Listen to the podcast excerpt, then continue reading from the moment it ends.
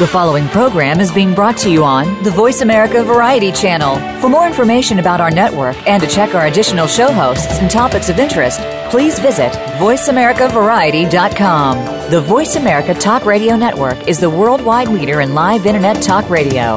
Visit VoiceAmerica.com. The views and ideas expressed on the following program are strictly those of the host or guests and do not necessarily reflect the views and ideas held by the Voice America Talk Radio Network, its staff, and management.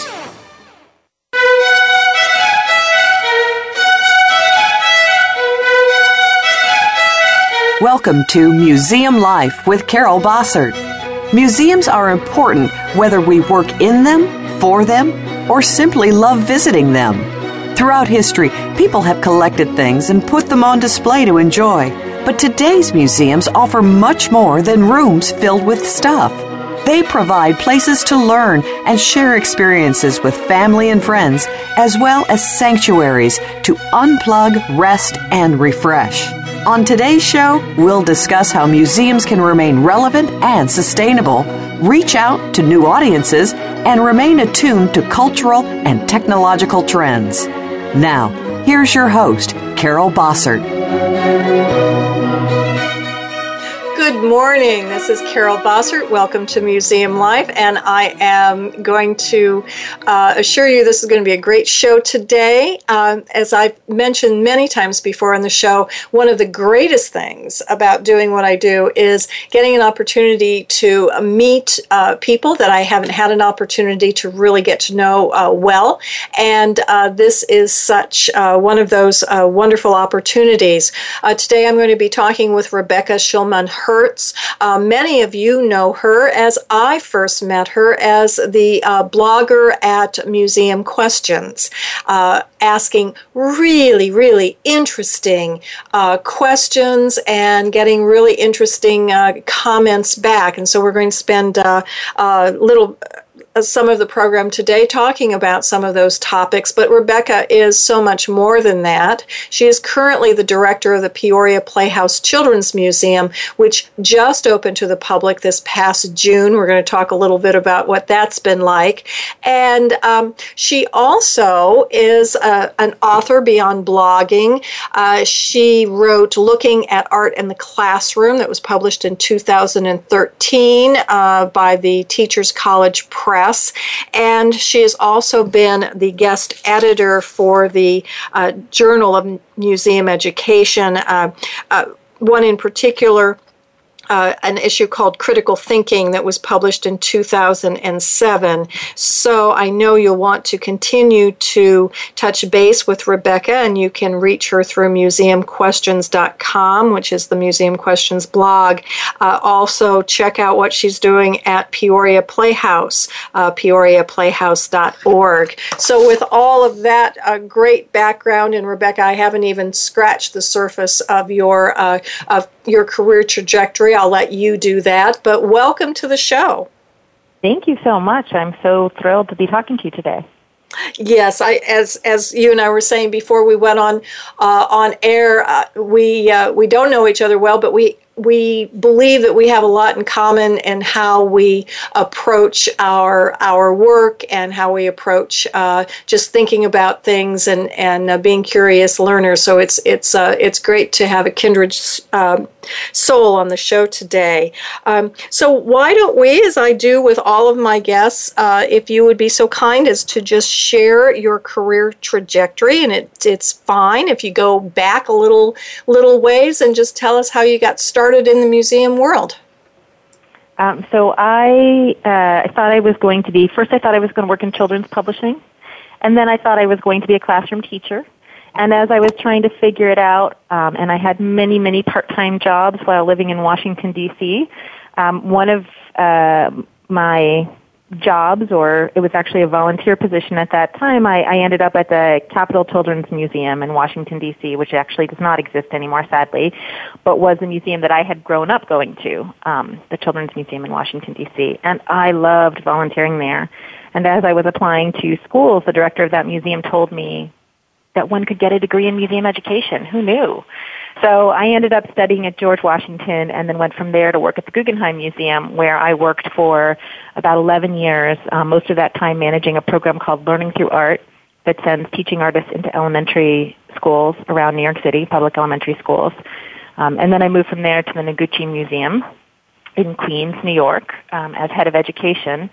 And then in 2013, um, my husband and I decided that we were we were ready for something new after 25 years in New York, and we relocated to Peoria, Illinois, simply because we fell in love with the community here. Um, and I consulted for a while until uh, the Peoria the Peoria Park District was hiring um, for a new director for the Children's Museum, and then I was very fortunate to um, end up in that position, which has been wonderful.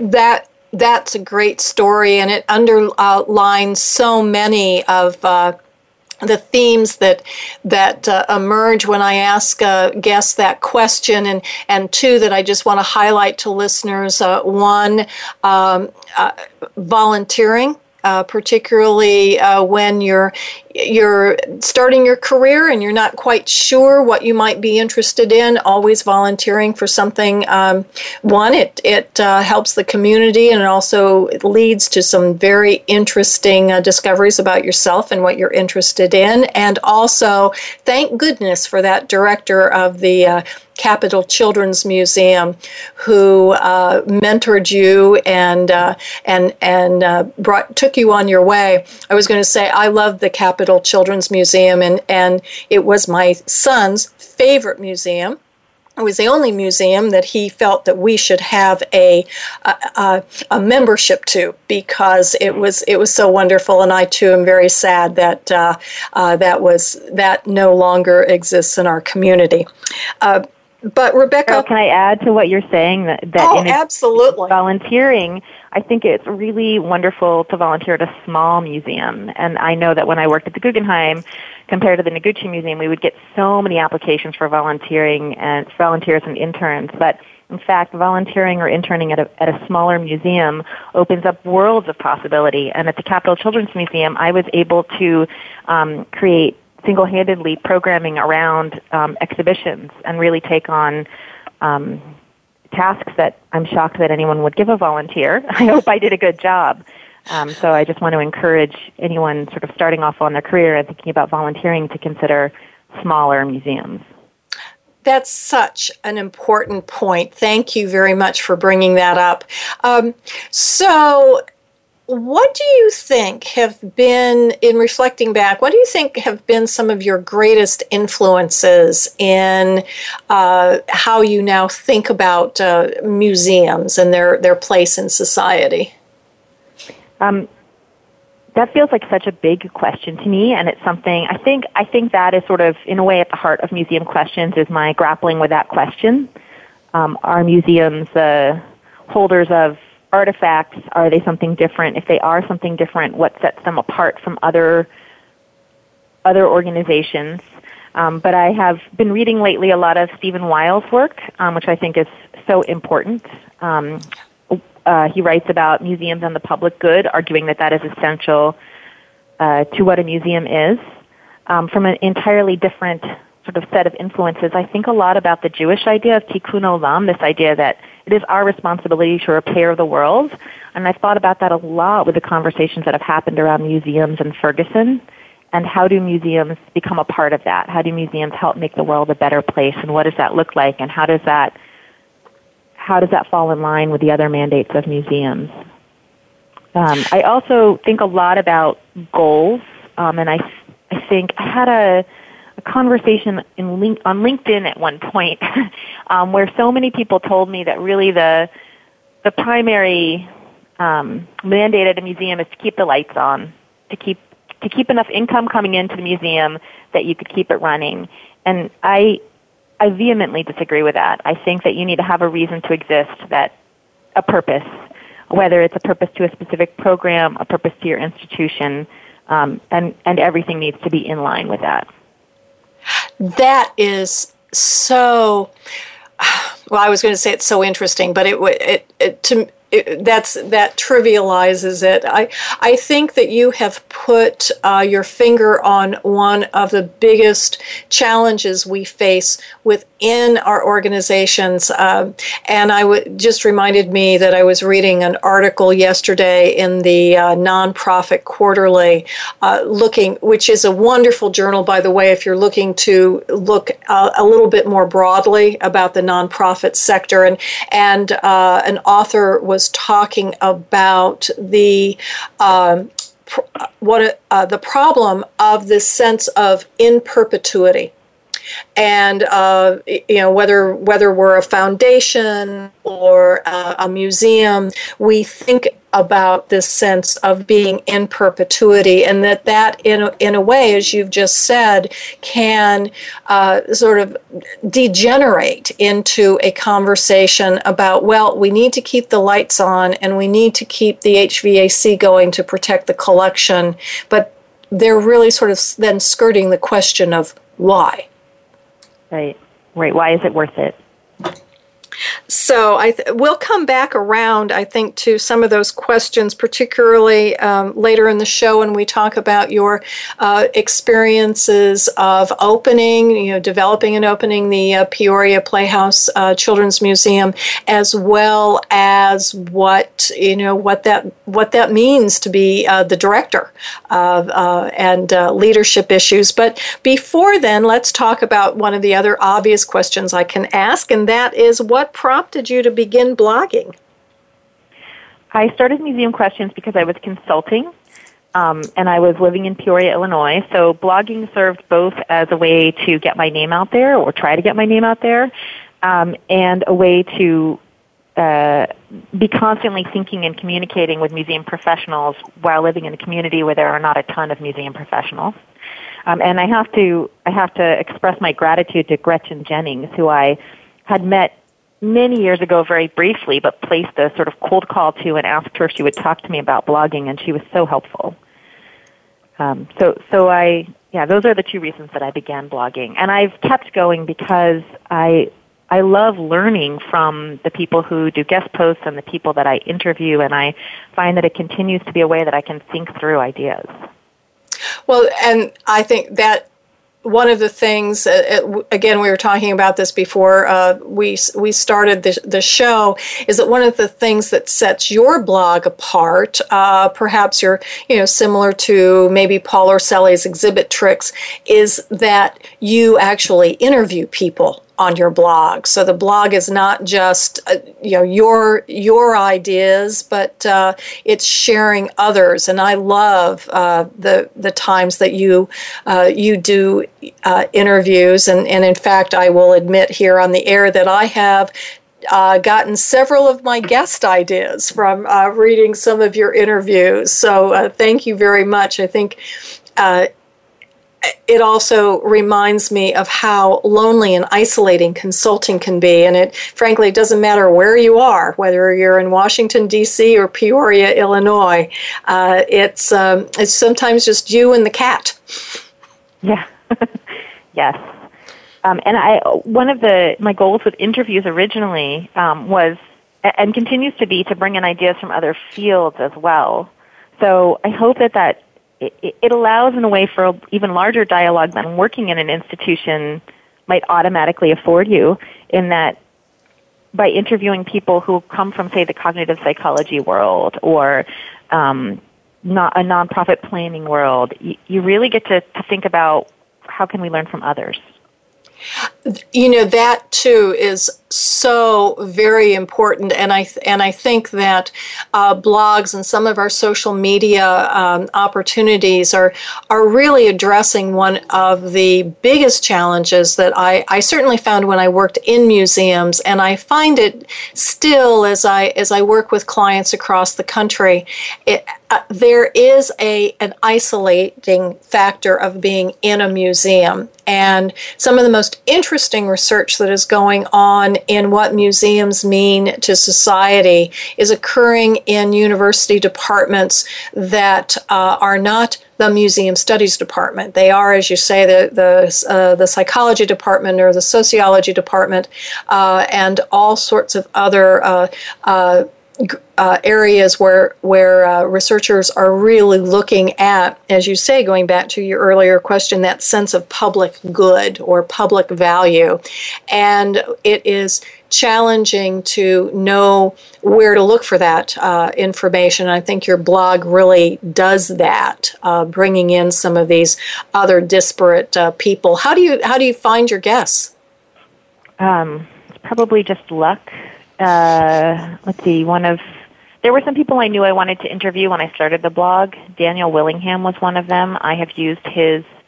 He's a cognitive psychologist at UVA, and I have used his work, um, which focuses on what do we know about how people learn and what are the implications for classroom teachers.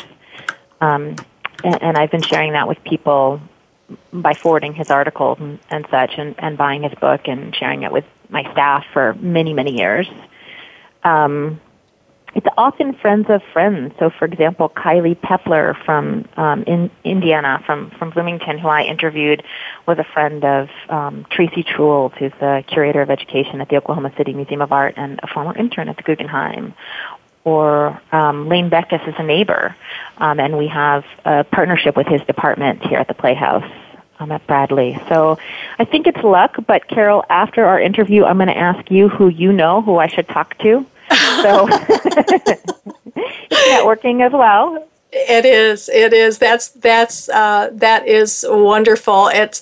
Uh, as you know, I just uh, uh, celebrated two years doing the show, and I when and I admit when I first started out, I thought, "Gee, how am I going to find all these people? And uh, it's true. One one person leads to another person leads to another person, and so much of it is is also former guests saying, "Here's somebody that is really interesting and, and that you should talk to." So it, it does sort of build on a, a life of its of its own.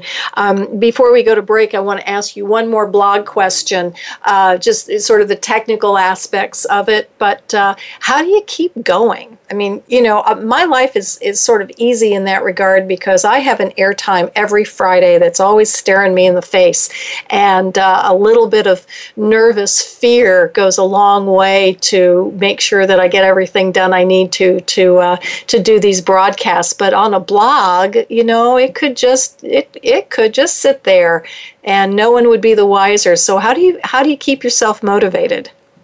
Um, you know what? I love it. I sometimes start to lose motivation and then a, a, I'll find something that I want to write about and realize how valuable it's been. I really think through writing and I change my mind a lot and, and that happens because I'm writing. I've definitely slowed down. Um, I used to post every week and now I'm posting every two weeks. Um, occasionally I'll post every week, but that's rare. Um, so it's really it's just been so valuable to me personally. I think is is how I keep going with it. That's great. That's uh, that's wonderful. Uh, I too find writing very therapeutic. Uh, it helps me sort of organize my thoughts. Um, but I I will admit, perhaps I don't know if this is a generational thing or not. I tend to want to hold the pieces. I have probably five blogs in draft that I never really want to hit the publishing button on. So perhaps you'll uh, you'll be my inspiration to just sort of get those things out there and uh, get people talking about things. It's interesting. That's what happened to me to the one about storytelling.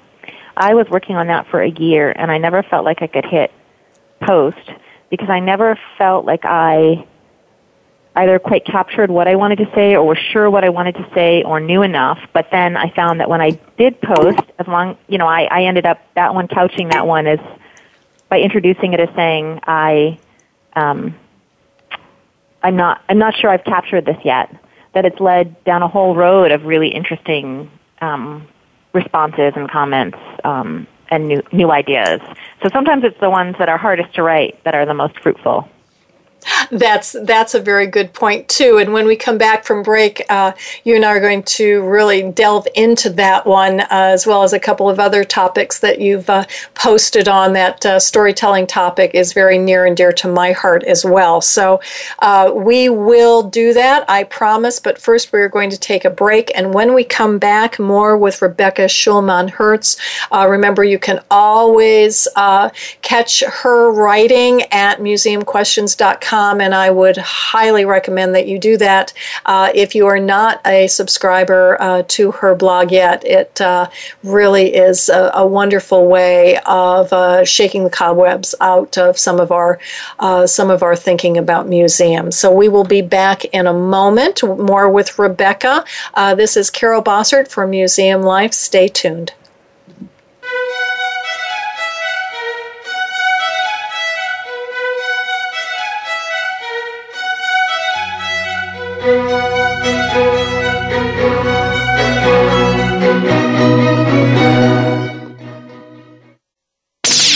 The Internet's number one talk station. Number one talk station. VoiceAmerica.com. Carol Bossert established CB Services LLC because she believes in the societal value of museums. Exhibitions are a primary way that museums deliver this value, providing places for exploration, renewal, and conversation. Good exhibitions begin with good content and at CB Services, we are all about the content. CB Services helps organizations identify, shape, and document the ideas and stories that form the foundation of a successful exhibit. We provide tools that help our clients make good decisions throughout the exhibition development process and get the most out of collaborations with architects and exhibit designers. CB Services offers half day and day long workshops to get staff, boards, and communities ready for an exhibition project. Call today to schedule a workshop. CB Services also offers a one hour free consultation to organizations no matter where they are in the exhibition development process. Visit carolbossertservices.com. Reach out to Carol through Twitter or LinkedIn or call her directly at 240 432 7712. Are you ready for an anything goes, hour long foray into politics, pop culture, and societal tribulations? Then look no further than Between the Synapse with host Mark Tobin. Each show features nationally or internationally prominent guests discussing topics that go beyond the usual daily news, sometimes even way beyond. It's a weekly, fast paced hour that you won't want to miss. Call in to join the party. Between the Synapse airs live every Thursday at 1 p.m. Eastern Time, 10 a.m. Pacific on Voice America Variety. Stimulating talk gets those synapses in the brain firing really fast. All the time. The number one internet talk station where your opinion counts. VoiceAmerica.com.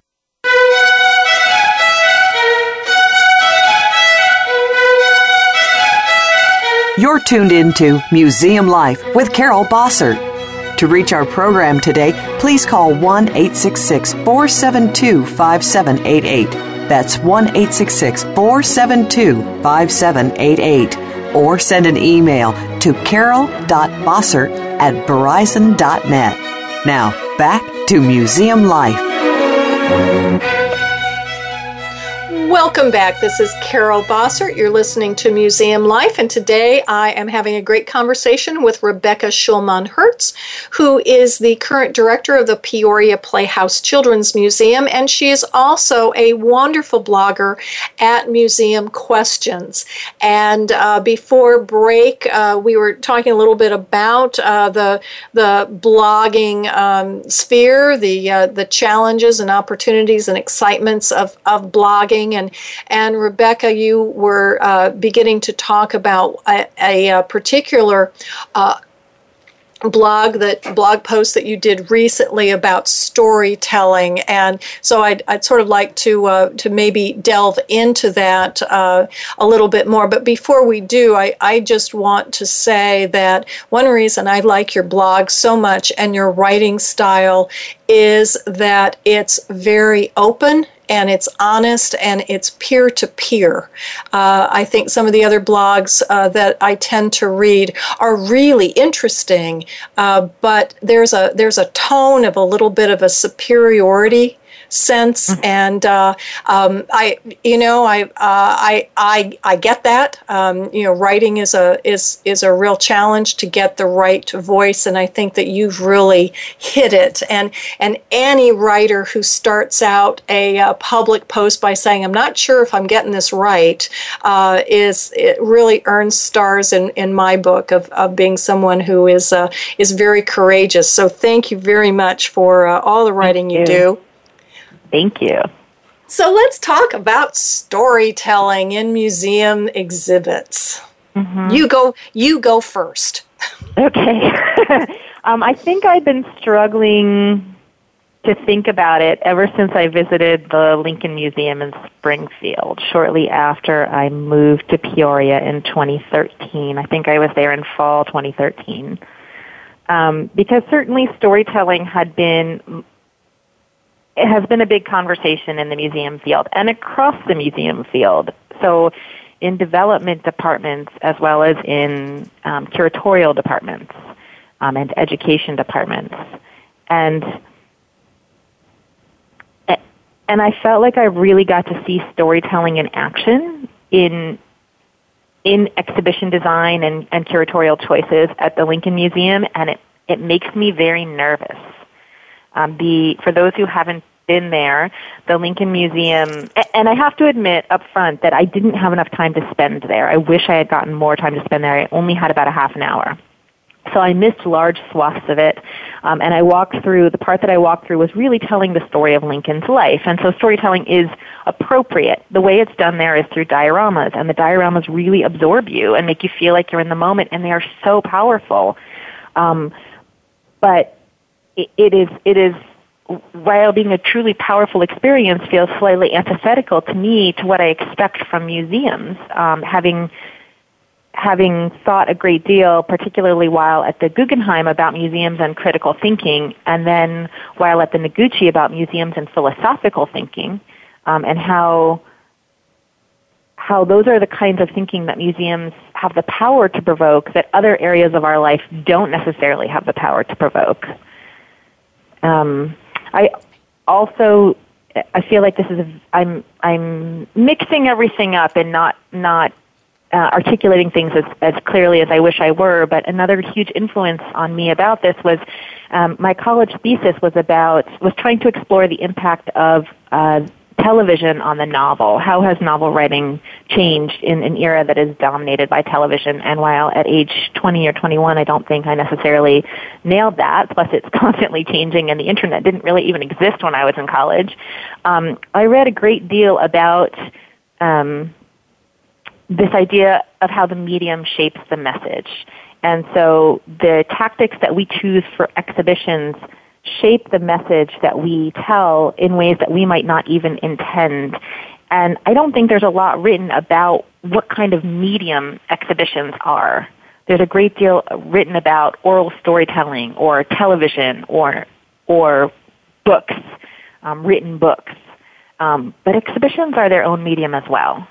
So those are some things that I was thinking about, and it, it really took me until um, it's funny, Carol, you were talking about how, you know, every week you have a, a program staring you in the face and you, it keeps you going to, to know that, that you're going to have to produce for every week. And I, I had a, a month where I was so busy at work and trying to figure out what my next blog post would be, and I kept coming back to this one that I'd been unable to write, and just decided I'm going to put it out there. I don't know if I have it right, but I just need to start the conversation about storytelling and its role in museums that's uh, and I and I I I'm so glad you did uh, because it it's it's a tough one. Uh, so let's just take a few moments and and if you're willing, let's unpack some of your ideas, which I thought were really very well uh, well articulated. It's just that there's an awful lot there. So maybe uh, together we can tease it apart a little bit.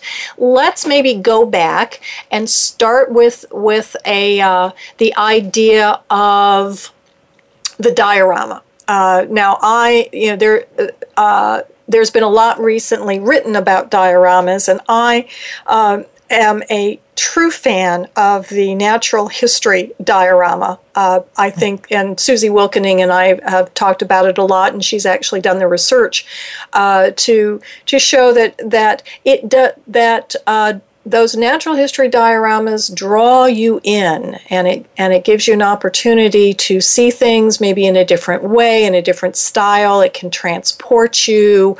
Uh, perhaps it can transform you. I'm not i'm not quite uh, sure anymore even what that word means.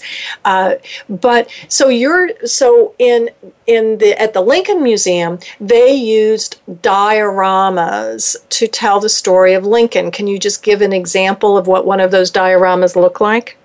Yeah, there's a really powerful one that's a slave auction. Wow. For example, and there's another one. The first one that you get to is, uh, I believe, Lincoln in the cabin in which he grew up. Um, or there's one that's Lincoln in the doorway of a bedroom in the White House while his wife is at the bedside of his very ill son who will die a day or two or within a few days. Um, there's his coffin. So I mentioned the slave auction first because one of our teens who worked here over the summer actually mentioned that as an incredibly powerful museum experience for her that actually made her never want to go back to the Lincoln Museum because it was so hard for her to look at. This was an African American teenager. Um, and I, it's one thing that actually made me feel the power of that diorama was hearing it through her eyes. And I think that for anything in a museum to have that kind of power is phenomenal and wonderful. Um, but it's interesting that you mentioned natural history dioramas because I also love those, and I, I think there's a difference. Um, in and I haven't looked at the book exhibiting cultures in a long time, but I think this has come up when people try to put um, cultural uh, people in natural history museums. When you show an animal in a diorama, you are um, able to tell a great deal about its. There aren't.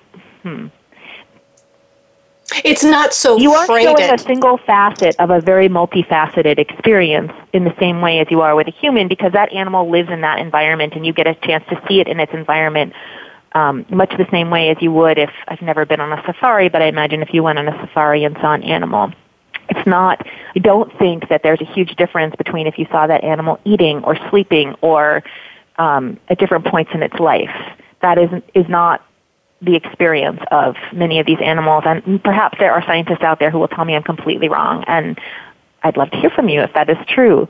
But when you show um, Abraham Lincoln in the doorway and his wife by the bedside of his sick son, you are showing a very small moment in the lives of these people that becomes so powerful it almost overwhelms the rest of the story. That, I think, is is the point. Uh, and and in fact, just to uh, belabor the Natural History uh, Museum analogy just a little little bit further, uh, there uh, uh, dioramas that used to show one male and one female lion as if they were you know, a pair uh, for life, so to speak, uh, really was a, a an attempt, um, perhaps inadvertently or uh, subconsciously, to you know decisions were made that reinforced a uh, a perception about lions, and this was you know 20, 30 years ago, uh, before we had all all sorts of wonderful animal photography and and uh, better better research uh, that was going into the public sector. But you know the I, that that uh, a lion pride doesn't work like that. Uh, and it was sort of an anthropomorphism, uh, anthropogenic look at uh, at lions. That you know, and then the diorama is there. It's making a statement, and then it's very you know, it doesn't matter what you write or what video you put out there, uh, the diorama trumps all. And so I think that uh, in that regard, you are correct that uh, that that particular medium almost needs to be used with care in the sense of uh, storytelling. Mm-hmm and I think that that was that was one of the points that, that you were trying to make. Another point I, I heard you you made though is um, and correct me if I'm wrong is that the uh, a desire to tell a story. Um, if you're telling one story, that means that you're making decisions for other stories that you can't tell. And uh, for uh, it seems as if maybe there then that uh, reduces the complexity of the characters. Yes, yes. And in fact, I just want to share um, the moment where I think the Lincoln Museum succeeds really incredibly brilliantly is a diorama of the Emancipation Proclamation, the, the, the discussions around the Emancipation Proclamation, where there are, I don't know, maybe 10 or 12 men at the table. And for each one, there's a little plaque that explains how, in, in two or three sentences, how they felt about the Emancipation Proclamation and why. And it complicates the question brilliantly. So, for example, some people were against the Emancipation Proclamation because they felt it didn't go far enough and some people were um, for it simply because they felt like it solved a problem, but they didn't. They weren't particularly interested in freeing the slaves, but it would, you know, you know, for, there was some practical reason that they wanted it. And I'm not a Lincoln scholar, clearly, um, but but you get 12 perspectives instead of one. And I don't know if you'd call that a form of storytelling. It's one of the things that I talked about in a later post when I interviewed Lane Beckes. Um, and it's it's a very to me it's a very different impact than a diorama where you're getting a single perspective but the single perspective is much more emotionally powerful Yes, uh, uh, yes, and that is certainly something that we strive for uh, in in museum exhibits is to make that sort of um, that emotional uh, connection. Uh, Gretchen Jennings, who you mentioned before, might consider that the uh, the empathetic thread that allows us to see see into other people's lives that can be very powerful, but one of the other things that you mentioned, which I find so so fascinating, is this idea of um, uh, of of storytelling, and this medium is the message that it whether it's a diorama or not, it can um, it, it can become manipulative, and I think that that's my word, not yours, and that it it uh, in some ways it can become like a like a movie mm-hmm. which is is great entertainment, and you'll learn a lot. I mean, if we want to continue with the Lincoln uh, analogy, you know, the the uh, the the movie that that uh, about Lincoln that was out a couple of years ago had some accuracies, had some inaccuracies, but it was a two-hour movie. I mean, you can't get an entire life in there, and so you get these little impressions. But is that really the the role or the best role or the only role for a museum exhibit? And I think that's exactly the question that we need to be asking. Another mu- a museum that I loved as a child was the Salem Witch Museum in Salem, Massachusetts. And I don't know if it's, I think it's still there. I don't know if it's the same, but it was a series of lighted dioramas that told the story. There was nothing museumy about it. It was, it was a still movie. You know, one diorama would light up with a voiceover, and then the next one would light up. And I was fascinated by the Salem witch trials, and I'm sure it was partly because of that museum. But um, is what what are we trying to do as museums? And not that every museum has to do the same thing. Um, but I do museums have an obligation to engage people in, in thinking critically um, and deeply about issues, or is the role of museums to convince people that history was a certain way and to feel a certain way about it. And and I fall on the to the towards the first answer there. Well, and I I think that that is that's a critical question, and and perhaps. Uh, uh, you know, maybe the answer is yes. It is all those things uh, and different things at different times. But I, I think that that uh, the the way you phrase that is that there is danger in uh, telling too tightly of a message story, particularly when it uh, inadvertently, let's just say it's inadvertent, uh, perpetuates uh, certain uh, thoughts about history or who who were the winners or losers in history or who was involved in history and and who had the power Uh, and certainly, I think that those are issues that we are having to deal with when we think about race uh, issues and whose history was it uh, and who was telling that history. That I, I think often in museum exhibits, we either don't have the. Uh, maybe sometimes storytelling traps us. Would that be safe to say? Maybe um, I have to think about that. It's interesting. I have I thought a lot about this in the context of um, of museums addressing Ferguson and really trying to understand whether people wanted to convince people to think a different way or a certain way, or if they wanted to open up dialogue. Um, and and feeling like we just need to be aware of what it is we're trying to do um, and, and how our tools help or hinder us um, rather than just thinking, oh, storytelling, that's a great tool.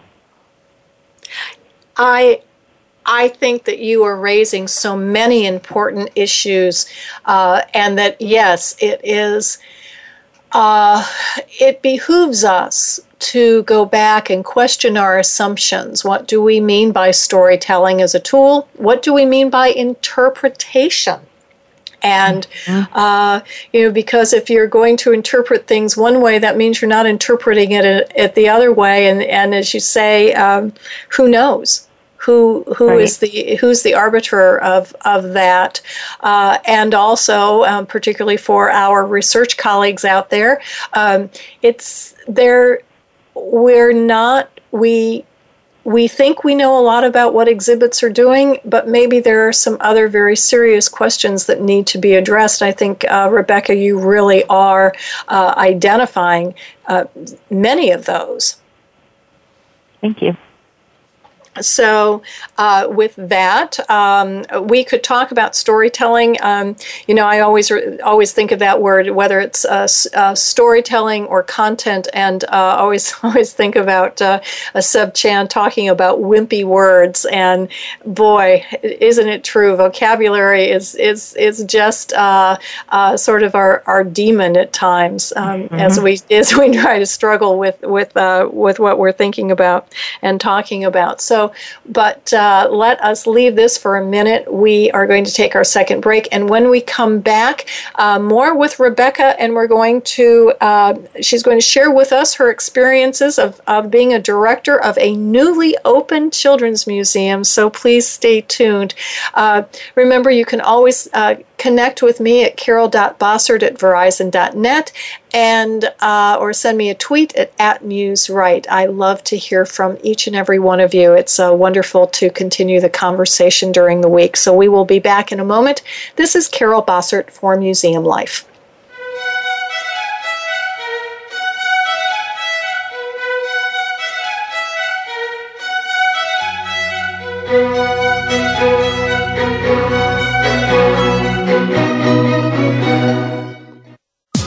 Streaming live. The leader in Internet talk radio. VoiceAmerica.com. Carol Bossert established CB Services LLC because she believes in the societal value of museums. Exhibitions are a primary way that museums deliver this value, providing places for exploration, renewal, and conversation. Good exhibitions begin with good content and at CB Services, we are all about the content. CB Services helps organizations identify, shape, and document the ideas and stories that form the foundation of a successful exhibit. We provide tools that help our clients make good decisions throughout the exhibition development process and get the most out of collaborations with architects and exhibit designers. CB Services offers half day and day long workshops to get staff, boards, and communities ready for an exhibition project. Call today to schedule a workshop. CB Services also offers a one hour free consultation to organizations no matter where they are in the exhibition development process. Visit carolbossertservices.com. Reach out to Carol through Twitter or LinkedIn or call her directly at 240 432 7712. Stimulating talk. It gets those synapses in the brain firing really fast. All the time. The number one internet talk station where your opinion counts. VoiceAmerica.com.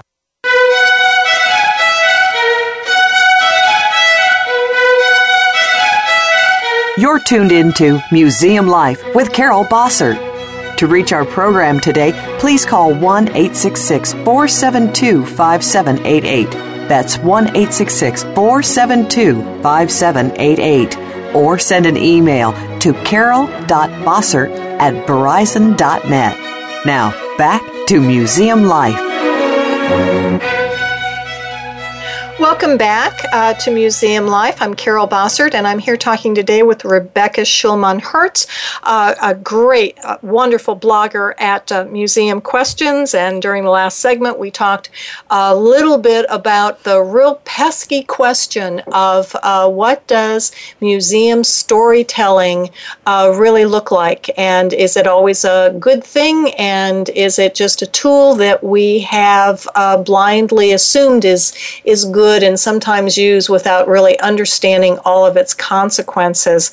I know Rebecca is going to continue to uh, noodle on this topic uh, on her blog. I, I don't want to, uh, you know, promise promise anything, Rebecca, on your behalf, but I just have a funny feeling you're going to continue uh, uh, writing about this and, until uh, you you you break through some of your your ideas and thoughts.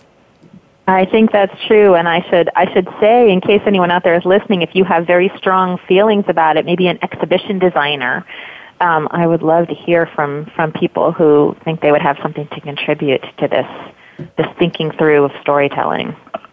Yes, yeah, I think that that, that would be great. Uh, so uh, make, make sure that you connect with Rebecca after the show. But, Rebecca, in this last segment, um, let's shift gears a little bit and talk about your, uh, your recent success as opening the Peoria Playhouse Children's Museum. Congratulations. Thank you. Thank you. Now, um, I know it just opened in June, so it's probably a little early to see, you know, to say how how is it going. I mean, it's you know, it's open and you're still standing, but uh, uh, just can, can you can you just share a little bit uh, about that uh, the experience of of uh, creating and opening, um, uh, and you know, the decisions that you made during that process.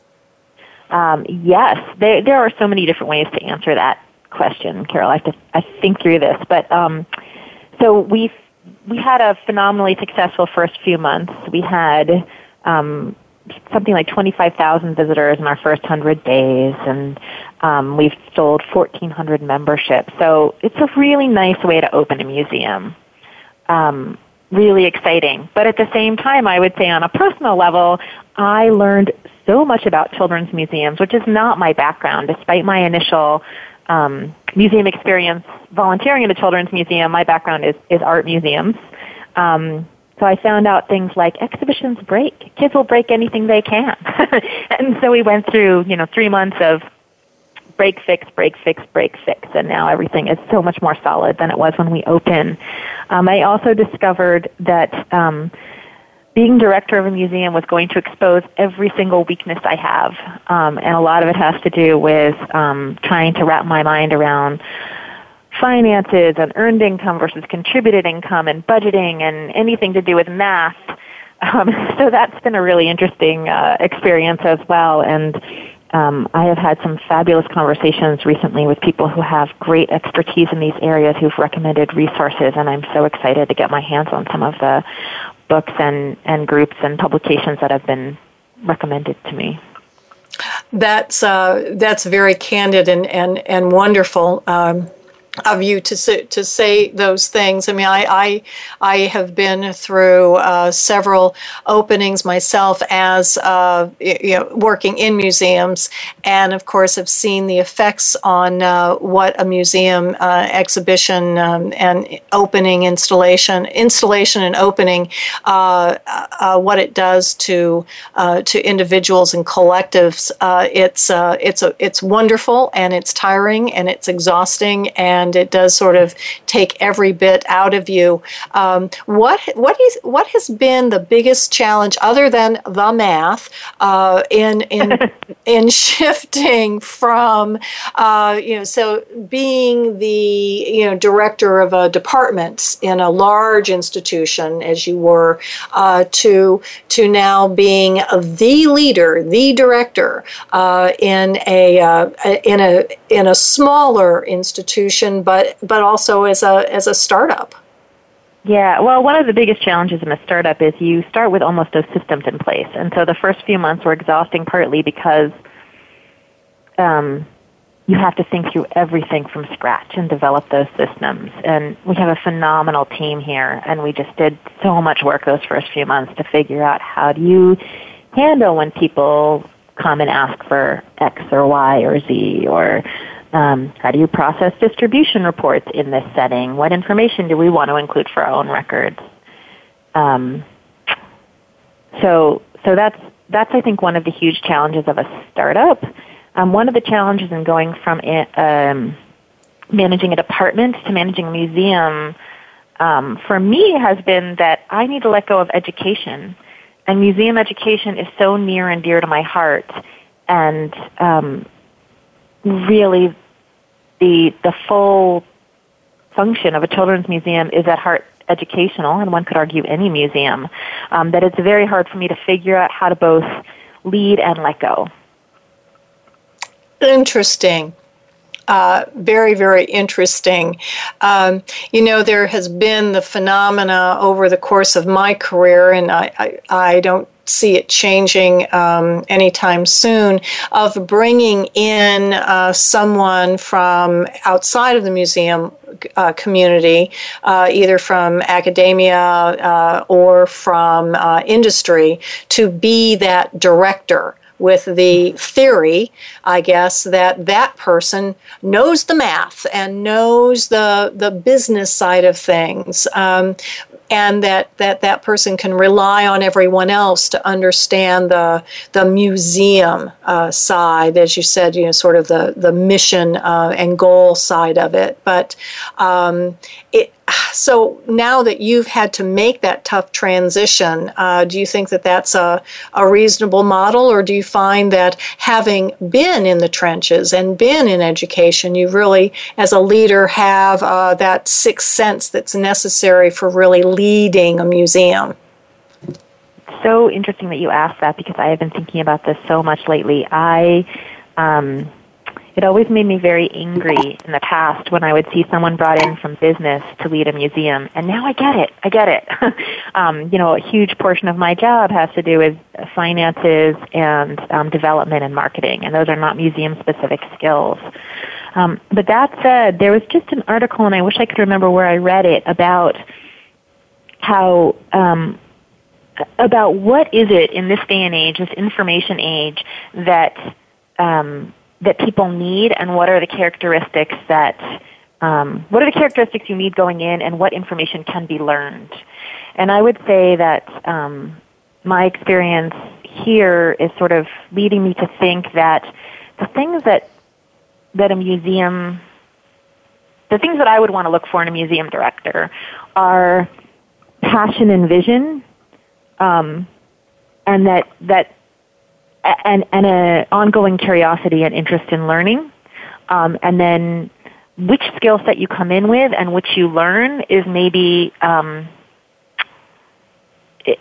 is maybe less important because um, budgeting is something that everybody who does it learns at some point and gets better at. Um, whereas, you know, caring about what a museum is and does um, or really having a vision for what this particular museum can mean to to the city that it's in or the com- community that it's in. I think those are much harder to learn. And, and as you you are you've pointed out, you know that you need to learn some things and you have sought out uh, good resources to, to help them help you learn them. Uh, and I think that, that that's a wonderful definition of of leadership. Um, okay this is a tough question. I'm sorry I'm asking it in the last two minutes of the show but if there's one thing that you could do differently um, in uh, uh you know opening this museum um, what what would it be? Mm, it's a great question um, I think it's one that I could probably better answer when we get to the end of the year. Um, one of the things that I think is is problematic uh, in my approach, maybe to the the Playhouse, is that there are so many things that I want to change, and change is hard for people. So realizing, for example, that our open hours are maybe not the ideal open hours, and we should tweak our schedule or that um, the times at which we offer our programs are not the best times to be offering those specific programs. Um, and so we want to change them. So at some point in the next six months, I need to figure out how to roll out a lot of changes without confusing people.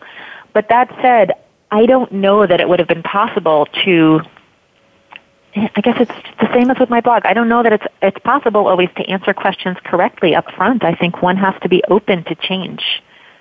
Um, so I don't know what that I would have been able to do these things differently up front. I just know that um, that there are a lot of a lot of tweaks that come down the pike. And again, I think that that is uh, probably one of the most honest statements uh, that uh, that I've heard a museum leader make. You know, we we so often we get lulled into the what I think is a false presentation mode uh, at some of the the large national or regional conferences where where a speaker has had perhaps a year to think about something, and it always and uh, and it always sounds as if they knew all the answers before they walked in. And of course, as any good scientist or museum director knows, you don't know the answers. That's why you're doing the project.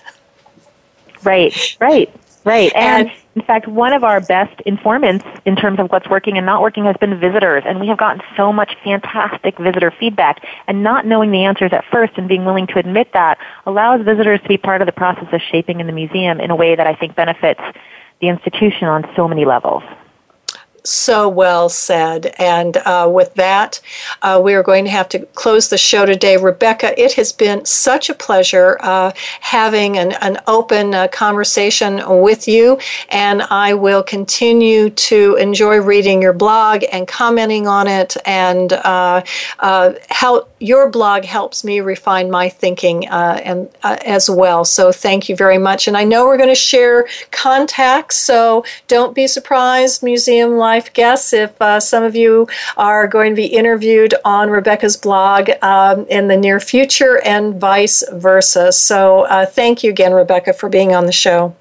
Thank you so much, Carol. And we will be back next week with another edition of Museum Life. Until then, uh, please let me know what you think about the show and who else should be on it and what issues we should be talking about. And until then, this is Carol Bossert from Museum Life. Thank you for listening.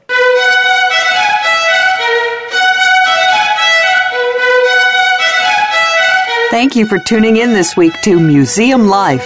Please join your host, Carol Bossert, again next Friday at 10 a.m. Eastern Time, 7 a.m. Pacific Time on the Voice America Variety Channel. What museum issue is on your mind?